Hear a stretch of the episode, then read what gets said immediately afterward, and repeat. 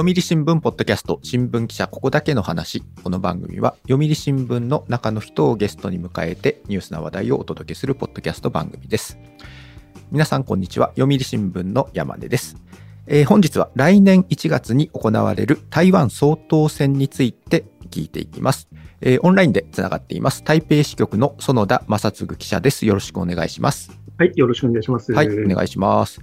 えー、まあ今回の台湾総統選ですけれども、まあ、例年に比べて非常にまあ注目度高いですけれども。そうですね。あの注目度の高さは、あの日本の日本にいた時からも感じてましたし、うん、あの私8月に赴任したんですけども、こちらに来てより一層感じています。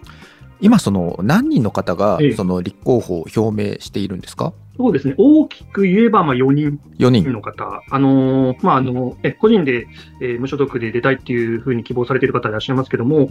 まあ、あの大きく選挙戦を争えると言われている方は4人とされています。なるほどね、まあ、台湾っていうと、まあ、今の与党の民進党と、あの野党の国民党のまあ二大政党というふうに認識しているんですが、これ4人、まあ、主要候補が出るっていう総統選っていうのは、まあ珍しいんですか？そうですね、あんまりないですね、うん、あの昔はまああの4人出たとか、それ以上だったとかっていうのもあるんですけども、うん、久しぶりにまあ4人、えっと、実力が揃ってる人たちが出てるなという感じはします。なるほどね、そしたらまあ激しい選挙戦がまあ予想されますけれども、本命と言われる候補、本命と言われる候補はどなたなんですか、そうですね、あえて挙げるなら、今の与党・民進党の候補者でしょうか、うん、今、副総統を務めているんですけども、来清徳さんという方です、ね、来清徳さんですね、はい、あのこの方はあの今の蔡英文という女性の方が、まあ、あの台湾の総統を務めてるんですけども、うん、まあ、この方の路線を継承するというふうに、まあ、あの明言しておりまして、あのうまくいけば3期連続、台湾で初めての3期連続の同じ政党が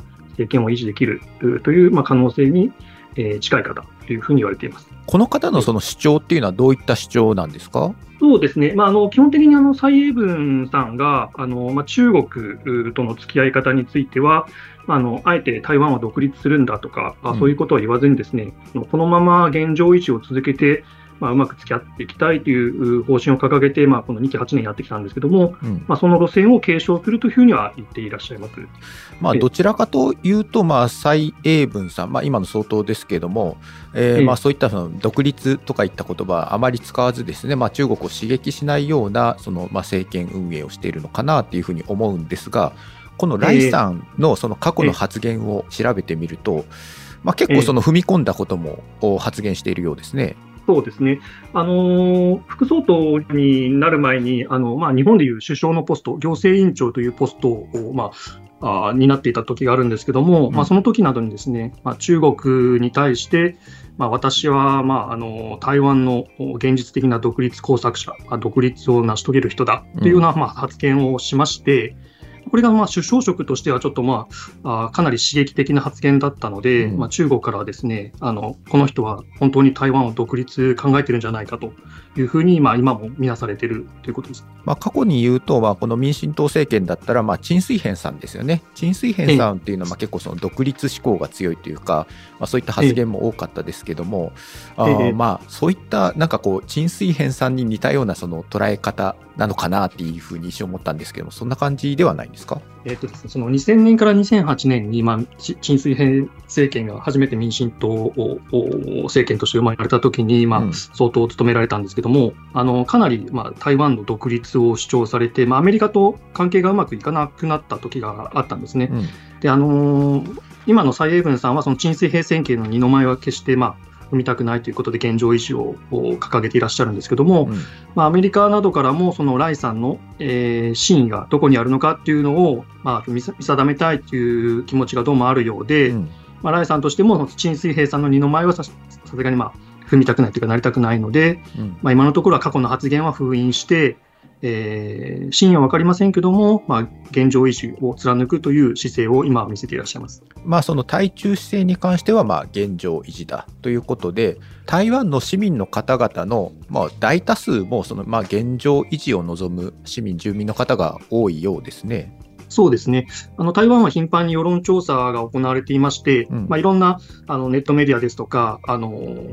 調査を専門にしている、まあ、シンクタンクのようなところがやってるんですけども、まあ、多く見られるのが、まあ、その現状維持を求める人たちの有権者の声というのは大体6割から8割ほど上っておりまして、うん。まあ、基本的に台湾の民意は現状維持というふうに言われています。なるほどね。来世徳さんがまあ支持率でいうとまあ大体今40%前後ぐらいなんですかね。まあそれでトップを。35後30後半から40いくかいかないかというところで、えあのずっと1位を維持してらっしゃいなるますね。ほどね。わかりました。で、まあそしたらその対抗馬ですけどもえ、対抗馬の候補の方っていうのはどなたになりそうなんですか？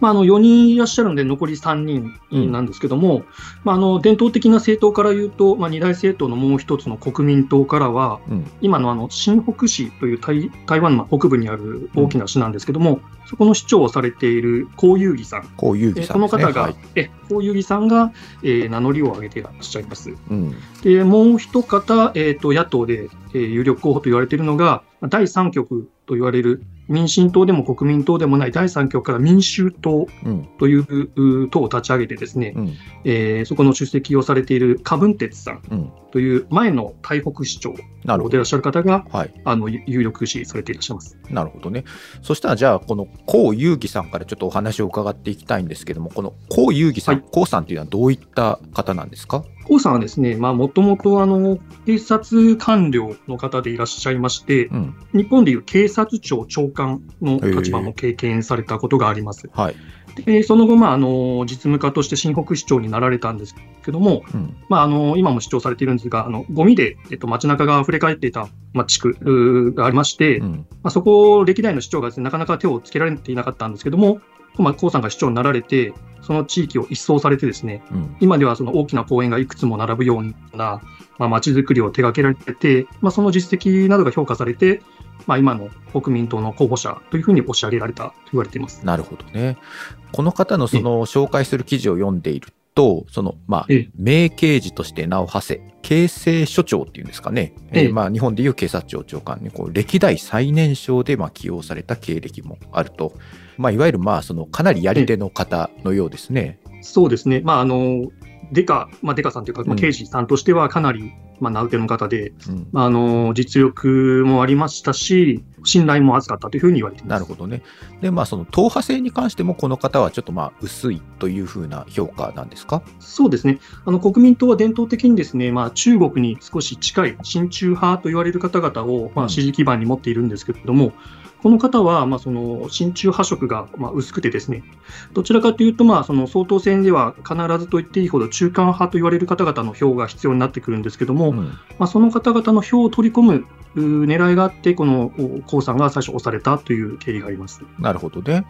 じゃあ、その、もう一人の、まあ、新しい政党っていうんですかね、まあ、新党って言えばいいんですが、この台湾民衆党から出ている、このカブンテスさんですね。はいこのカブンテスさんっていうのがどういった方なんですか？もともとはですね、台湾大学という、まあ、あの大学の大学病院の外科医さんあえー今度はお医者さんですか？はい。ええ、バリバリのそのおお医者さんでですね、まあ、寝る間も惜しんで、うん。まあ、あの患者のために尽くすようなええ血管の方だというふうにはい言われています。うん。であの2014年から、まあ、実はあの2期8年ですね、台北市長を務めたんですけども、うんまあ、民衆党という新しい、まあ、あ党を設立して、うん。今、その党主席を務めています。なるほどね。であの前回の総統選は2020年なんですけども、うんまあ、その時にも実は出馬を模索されていたんですが、えーまあ、最終的にはちょっと立候補を諦めたという経緯もあります。この方結構その、まあ民衆、まあ市民に対してのこのアピール上手なところもあるようですね。そうですね、あのーなかなか伝統的な政党ですと、まあ、その有権者に、まあえーアピールする手段で奇抜なことっていうのはなかなかしにくいと思うんですけども、うんまあ、この方は新しい政党で、これからどんどん、まあ、支持者を増やしていかなければいけないということで、うん。まあ、支持者を集めるためだったら、あのコスプレをしてみたりですとかね、あのあとはうん歌を歌って踊ってみたり、えそういったあのえ新しい、あの有権者との向き合い方というのも、まあ、取り入れてらっしゃるなるほど方ですね。ね。なナルトのコスプレ姿を披露したこともあるっていう記事書かれてね、へえっていうふうに思ったんですけども、ただまあこう比較的この若い世代にはかなり人気があるみたいですね、このカブンテスさんはね。そうですね、まああの二大政党を嫌う一定の人たちが中間層の中にいるんですけども、うんまあ、その中でもそのカブンテツさんが、まあ、あの率直な物言いといいますか、まあ、歯に衣着せぬ物言いをされますので、うんまあ、それが若い人たちにとっては新鮮味があるというかですね、親しみやすさというふうに移って、まあ、今、人気は若い人たちの間では高いです。まあ日本でもそうですけども、まあ既存政党、まあそのイデオロギー対立みたいなとこにちょっと、まあ嫌気をさしてる若い人もいて、まあ新しい政党にっていう流れはあるのかもしれないですね。そこは共通かと思いますね。うん。対中姿勢なんですけれども、まあこのはい。江さんの対中姿勢と、そのカブンテスさんの対中姿勢っていうのは何か違いはあるんですか、大きな違いというのはあの見られないですね。うん。まあ、あの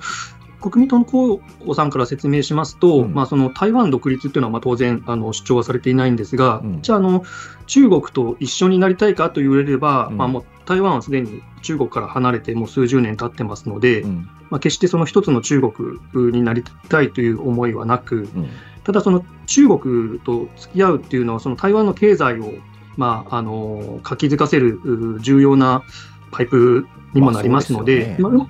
うまく中国と付き合っていこうと。うん民進党、まあ、こあの国民党からすればですね、民進党は、まあ、中国に取り込まれるのを恐れて全くこう対話もしないと。うんだから、まあ、中国とまあ敵対関係のようになってですね、その軍事的な圧力も強められるんだというふうな主張になってまして、うんまあ、そこを少しでも、まあ、中国とうまく付き合っていくために、えーまあ、こういうさんが、えー私を押してくれというふうに言わ言っていらっしゃいますね。じゃあそのカブンテスさんはどういった感じなんですか？カプンテツさんはあまりはっきりしたことはおっしゃらないんですけども、まあ、民進党は、まあ、あの中国と全く対話をしないと。うん、ただそれは一緒なんですね。えー国民党も中国に少し近すぎると。うんうんだから私の国民党、あ民衆党はまあ真ん中を行くと。うんどちらでもない中央路線を行くというふうに言っていますね。さあ、そしてまあ最後の候補者の方ですけども、この方はどういった方なんですか？無所属でまあ出馬をん模索されている角対明さんという方がいらっしゃるんですけども、各対名さその方の、んですね。はいえ。日本でももしかしたらあのご存知の方がいらっしゃるかと思うんですけども、本廃精密工業の創業者で、この本廃というのはかつてあの日本のシャープをそうですね。買収した台湾の、え企業の、えー創業者の方です。こうそれこそね、日本にこの乗り込んできて、まあ、歯に衣着せぬっていうところはありますよね、この方ね。そうですね。うんまああのーそ即断即決といいますか、その一代でですね、うんあの世界に名だたるう企業にまでまあ育て上げた実績というのは、うんあのこれはもう誰もが認めるところなんですけども、じゃあかつ、その政治についてはどうかと言われると、まあ、政治経験が全くない方なので、うんここはまだあの手腕がどう、どのくらいあるのかっていうのは未知数というところがありますね。なるほどね。この方はその4年前の選挙でも、まあ、国民党から立候補を目指したと。で、まあ、今回もそうですよね。まあ、その国民党からの立候補を目指したようですけども、それがまあなかなかうまくいかなかったと。そうですね。あの、もともと国民党の党員ではあったんですけども、うん今おっしゃったように、あの、2020年前回の総統選でですね、国民党の中でじゃあ誰を候補者にするんだという、その候補者争いで、まあ、敗れてしまいまして、うんまあ、そこであの国民党を離党されています。うんで、あの、今回も、あの、まあ、実は党員ではないんですけども、国民党からですね、まあ、ちょっと条件を引き出して、うんまあ、あの特別に許可をもらってですね、その候補者選び、党内の候補者選びに臨んだんですけども、うん今、あの正式な候補になられている江遊義さんに負けて、えー、泣く泣く、まあ、最終的には無所属での立候補を決めたという経緯があります。なるほどね。賀来さんのおーまあ、対中姿勢っていうんですかね、まあ、どういった姿勢を示してるんですか、今のところ。まあ、この方はですね、あの本杯という企業がもともと工場を中国に持っていたりしましてう、ん中国なしではあの成長ができなかったというふうにも言われています。うんまあ、その経緯からありまして、まあ、中国に対しては、まあ、かなり、えー、と中国とうまくやっていきたいという姿勢を、まあ、あいろんなところで見せてらっしゃいますので、えー、と4人の候補の中では一番親中より親中派というふうに言われています。ただその、この賀来さんのその発言が、まあ、ちょっと、あー問題になったっていうんですかね、話題になった発言もありましたけども、この中国が本杯の資産を没収するというならば、まあ、はい、どうぞと答えると。まあ、こういった発言もされてますよね。そうですね。まあ、あのこの時にはもう、あのー本杯の取締役とかからは引いてらっしゃるんですけれども、うんまあ、い創業者ということで一定の,、まあその影響力を持たれている立場でそのような発言をですね、まあ、あの出馬表明の時に記記者に問われて、まあ、言ってしまったんですけども、うん。それであの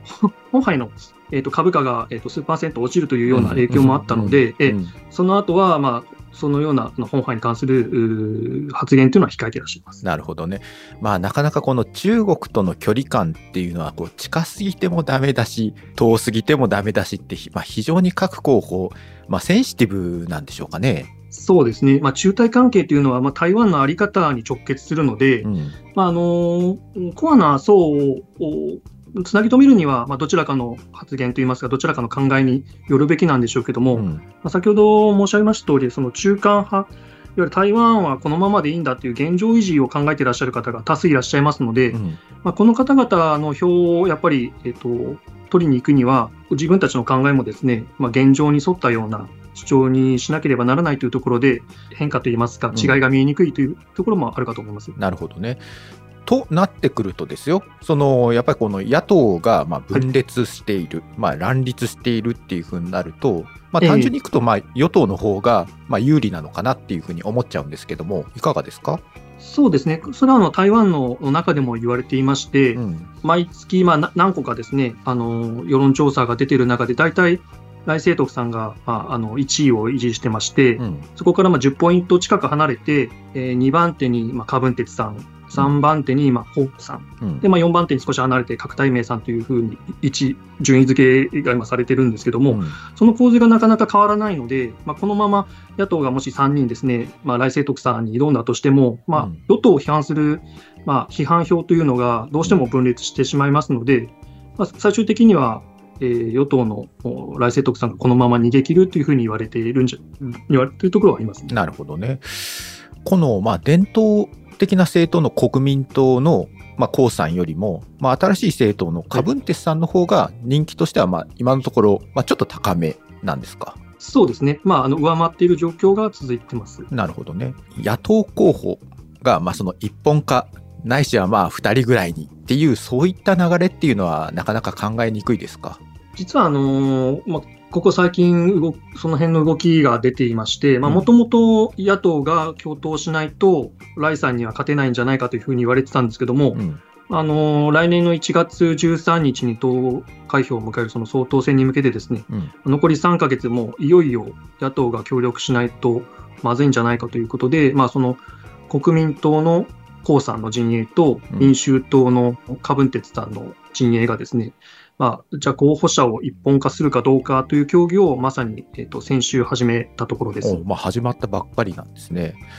はい、でもまあこうなってくるとまあ結構揉めそうだなっていう気もしないでもないですけれども、ええ、なかなか一筋縄ではいかないんじゃないですか？そうですね、まあ、国民党としてはですね、まあその、うん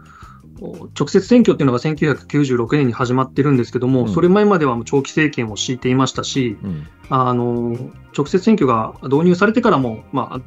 の政権交代で国民党が政権になったことも当然ありますので、うん、まあ、あの伝統的な政党としては候補者を、総統選に候補者を出さないということは、まあ、存在意義を問われるとも言えます。うん、で、民衆党も初めてですね、この二大政党に挑む実力のある新党として、まあ、あの挑戦する権利を得ているので、うん、ここでその党員をを増やしたり、あるいはその統制を拡大するためには、うん、そう簡単にはですね、あの相当諦めるので、他のポストをくださいというふうにもなかなか言えないっていうのが現状かなと思います。そうですよね、それにまあ今、世論調査でいうと、台湾民衆党のカブンテスさんの方が部がいいっていうふうになると、なかなかね、カブンテスさんの陣営としても引けないところはありそうですもんね。そうですね、あの、うん、高い立場にいる人間がなぜ引かなければいけないんだっていうのは当然あの考えとしてあると思いますので、うん、まあ、この協力するその協力のあり方についてですね、うん、まあ、結論をどういうふうに、えー、導き出せるのかというのも注目されるポイントです、ね、でもまあそのカブンテスさんも結構強烈だよなっていう感じは、えー、なんか記事とかを見ているとします、ね、そうですね、まあ、あの強烈っていうのがちょっと悪い方向に今のところ出る傾向が多いので、うん、まあ、どちらかというとですね、その他人を少し馬鹿にするようなちょっと口をついて言葉が出ちゃってですね、ねそれが後で謝罪に追い込まれたりして、こう支持率の ちょっと上下に影響したりするんですけども。うん、そうね、このカブンテさん、過去にはその対立する相手をその罵倒したっていうこともあって、ね、絶下がなんかあるみたいだなっていう感じはします、ね、そうですね、えー、女性に対してもですね、まあ、あの化粧をしている方は座ってればいいんだみたいな、まあ、ちょっとそういうな女性蔑視を、ね、まあ、あの民主主義ですとか、まあ、LGBTQ に理解があるっていうふうに言われている台湾の中では、うん少し古風な考え方というかですね、うんまあ、独特のちょっと発言をされてしまって、まあ、それがあ有権者から嫌われるっていう結果がたたまに出たりしてますね。なるほどね。でも逆に言うと、その、まあ、国民党のこの江さん、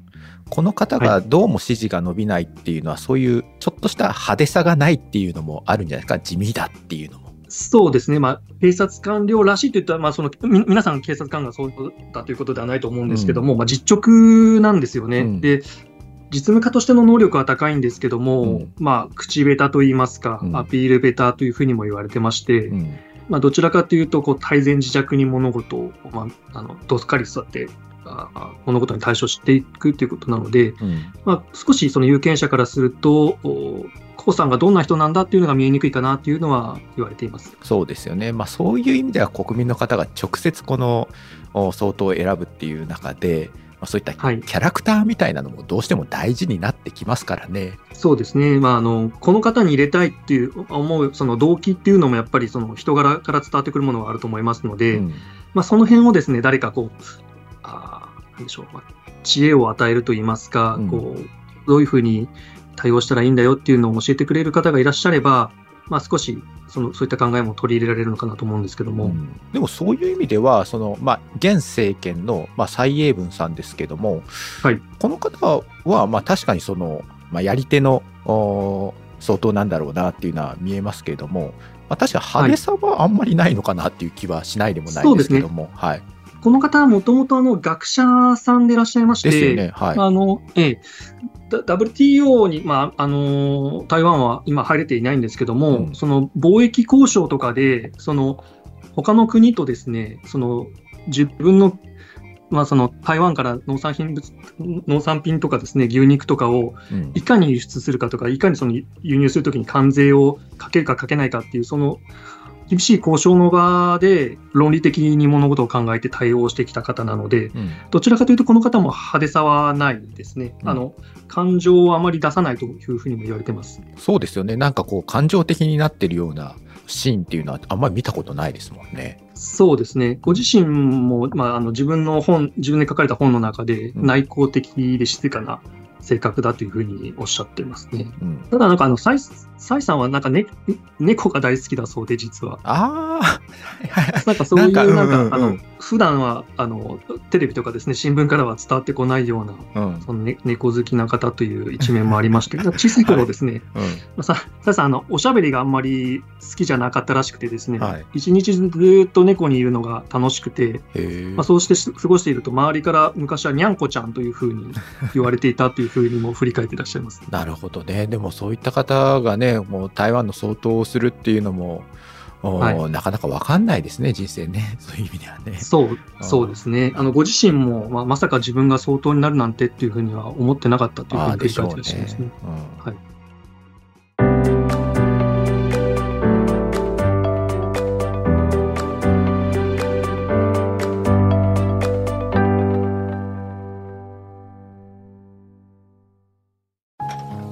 老後は火星かなどうしたのお父さん？いや今日の新聞。人口爆発広がる移住先。私だったらハワイかな。無難だな。新聞がある。話題がある。お試し読売新聞。ネットで簡単。まずは無料でで、まあちょっとあの話変わるんですけども、その台湾のその選挙のこともちょっと伺っていきたいと思うんですけども、まあ先ほど、はいまあ1996年に、いわゆるまあその直接投票における、まあ、台湾総統選始まりましたよね。まあその時はまあ李登輝さんが選ばれました。まあ李登輝さん、国民党の李登輝さんですけれども、台湾の選挙とこの日本の選挙って何かその、まあ取材してて違いみたいなのを感じたりしますか？難しいですね。違いですか？うん。なんとなくです。よまあ私とええテレビとかで、まあたまにそういった台湾の選挙とかを見てると、まあそれこそさっき言ってましたけども、歌ったりとかですね、踊ったりとかですね、なんか紙吹雪が舞ったりとかですね、まあなんかえらい派手だなっていう感じはして見てはいたんですけども。そうですね。あの、大きい、大きなそのイベント会場を貸し切ってですね、まあ、うん党員の方ですとか、まあ、新たに党員になってもらいたいような方を集めて、うんまあ、その芸能人を呼んだりですとか、うん。まあ、あるいはその芝居を演じてみたりとか芝居。おお。ええあるいはそのチャリティーをやってみたりだとか、あまあ、あの趣向を凝らした、えうんあの形で、まあ、その選挙戦をですね盛り上げているっていうのは独特かなと思います。なるほどね。まあそういう直接選挙だから、まあどっちかというとそのアメリカの、まあ、大統領選みたいな雰囲気に近いのかなっていうふうに思ったりもするんですけども、いかがですか？はい。まあ、お祭り感覚っていうのが4年に一度来るっていうのは、まあ、あの、似てるところはあるんじゃないでしょうか。なるほどね。投票率っていうのはいかがですか？やっぱこう高いんですか？そうですね。あの、日本ですと、まあ、衆院選、参院選といったあの国政選挙でも、うん。あまりその、最近では、あの、有権者の方々が積極的に、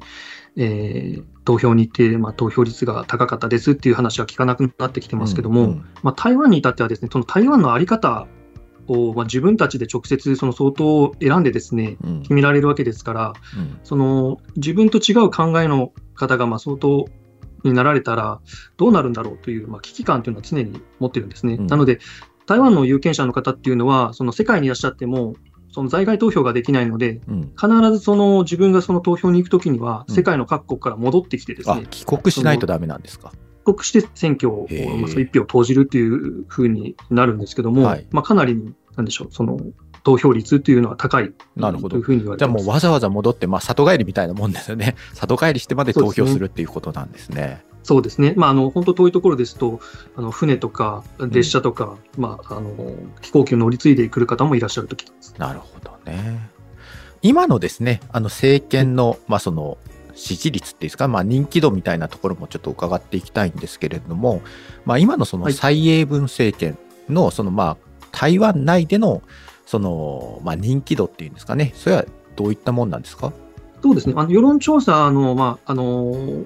支持率では、まあ、大体40%を下回ったり、少し上回ったりと、まあ、この辺を推移してるんですけども、2期8年目のお終盤としては、うんうんまあ、あの、高い人気を得ているというふうには、あの、いろんな学者さんに話を聞いても言われています。どういったところが評価されてるんですか？あの大きく蔡英文さんの、まあ、成果として言われているのは、そのうんアメリカとですねあの緊密な信頼関係を築いて、うん。で中国に対して毅然としたあの立場で向かっているところが評価されていると言われています。なるほどね。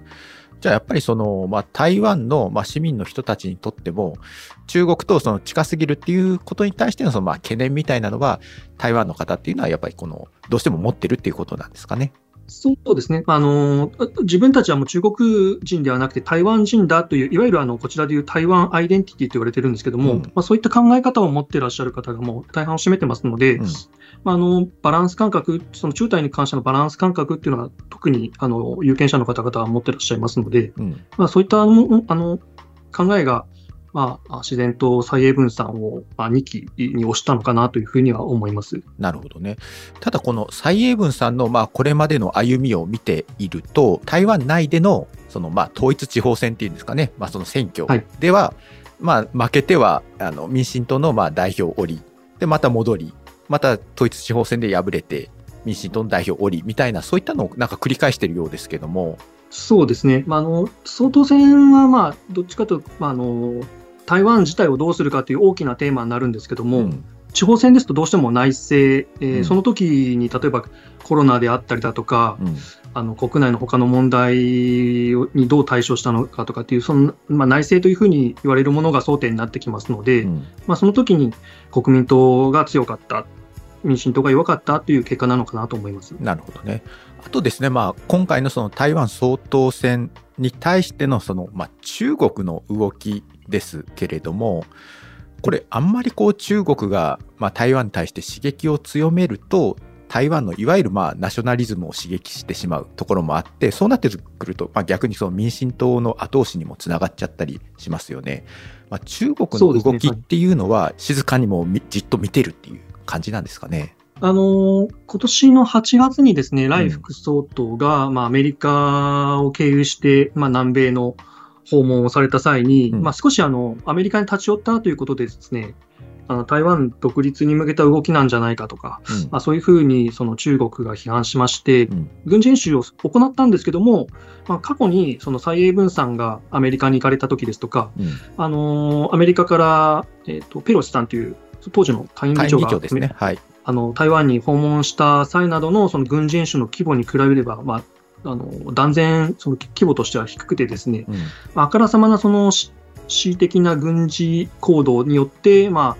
あ、あー台湾が独立を目指したら中国があの軍事行動をけしかけるんだぞというような脅しというのは、うん。まあ今回はその逆効果になるというふうにだおそらく見てですね、うん。あの今のところ目立った、えー選挙妨害などというのはあーされていないんですけども、うん。あの台湾はその中国からの、まあ、サイバー攻撃ですとか、うん。フェイクニュースが溢れているというふうに言われている、まあ、地域でもありますので、実はその表に見えないところで情報戦というのは活発に行われているというふうにも言われています。それはあの園田記者がその台湾にいても感じますか？いや、あの、なかなかですね、どこからが中国の息のかかった攻撃なのかっていうのは、まあ、なかなか判断ができないですし、はい。長期的にやられているものとも言われてますので、うん。私が来てまだ3ヶ月しか経っていないんですけども、うん台湾当局はあの最近もこういうふうに選挙干渉してますというようなちょっと事例を挙げたりするんですけども、それが本当に分析したらそうなのかというのは、ちょっと私たちには見えにくいところもありまして、うん僕はまだまだちょっと取材をする必要があるかなと思ってます。なるほどね。それで、まあ今後、まあ来年1月に選挙が行われ、まあ新しい政権、まあ誰になるかはわからないですけども、まあ新しい政権がまあ直面するであろう、まあ、課題っていうのはどういった課題になるとお考えられますか？そうですね、まあ、先ほど申し上げました通り、まあ、対外関係では中国との付き合い方、向き合い方というのは、これは変わらず課題になってくるかと思います。で、まあ、台湾の中について、いわゆる内政と言われる部分については、あのー都市部でですね、不動産の価格がかなり上がっていまして、うん。まあ、あの、若者ですとか、あー家庭を持つ方々が、まあ、気軽にそのマンションを買ったりっていうのができない状況になってまして、なるほどね。まあ、ここについてどういうふうな対策を取っていくのかっていうのは有権者の関心事にもなってますし、うん。またあの台湾にはじゅ2300万人の住民がまあ住んでいらっしゃるんですけど、まあ、いらっしゃるんうんですけども、そのうちのまあ半分近い1000万人が入ると言われているまあ年金でですね赤字が続いてまして、うん。この赤字をこう税金から補填しているような状況なので、まあ、このお長期的な課題をですね、まあ、どういうふうに、えークリアしていくのかっていうのも、まあ、あの次の総統が抱える課題の一つかなと思います。なるほどね。まあそうやって聞くとなんかこう日本の課題とすごく似てますよね。なんかね、高い不動産であったり、年金問題とかね。うん。ええで、まあその既存政党に対して、まあ不満を持つ若者の支持を集める、この台湾民衆党という新しい政党であったりとかですね。まあ非常になんか似てるなっていう感じはしますね。そうですね。まあ、あの、地域、国とかは違っても、やはり抱えている問題というのはそれぞれ同じだったり、まあ、特色があったりもしますけども、ん日本と似てる部分もあるかなと思います。なるほどね。それで、この、まあ日本はその台湾と、じゃあまあどう付き合っていくのかっていうこともちょっとお伺いしたいんですけれども、まあ、はい。先日はあの自民党の萩生田さんがですね、まあ、台湾訪問されたりとかいうのもありましたけれども、そうですね。まあ、あの、台湾と、まあ、あの、日本は国交は結んでいませんけども、うんまあ、その、お頻繁に、まあ、お互いのお住民が、まあ、旅行とかで行き来もしていますすし、よね。うんで貿易対象相手としても、まあ、比較的高い位置をそれぞれまあ輸出入で占めています。うんまた、あのこれはアメリカと日本が、まあ、台湾海峡の安全、平和と安全を重視してますので、うんその台湾が、まあ、その中国からあー一方的なですね、威圧を受けないように、うんまあ、あのいわゆる民主主義連合として、まあ、西側諸国の民主主義の、まあ、協力相手として台湾とはうまく付き合っていこうというふうな姿勢も当然見えます。うんじゃあまあその来年1月のですね、まあ、台湾総統選に向けて注目度はますますこれから高まっていくのかなというふうに思っています。はい。えー本日のゲストは台北支局の園田正嗣記者でした。ありがとうございました。ありがとうございました。はい。読売新聞ポッドキャスト新聞記者ここだけの話。この番組ではリスナーの方からのお便りをいつでも大募集しています。お便りは概要欄にあるメッセージフォームのリンクからお寄せください。X、旧 Twitter でもハッシュタグ記者ここばなをつけて番組の感想をつぶやいてください。今回も最後までお聞きいただきありがとうございました。次回の配信でもお会いできたら嬉しいです。お相手は読売新聞の山根でした。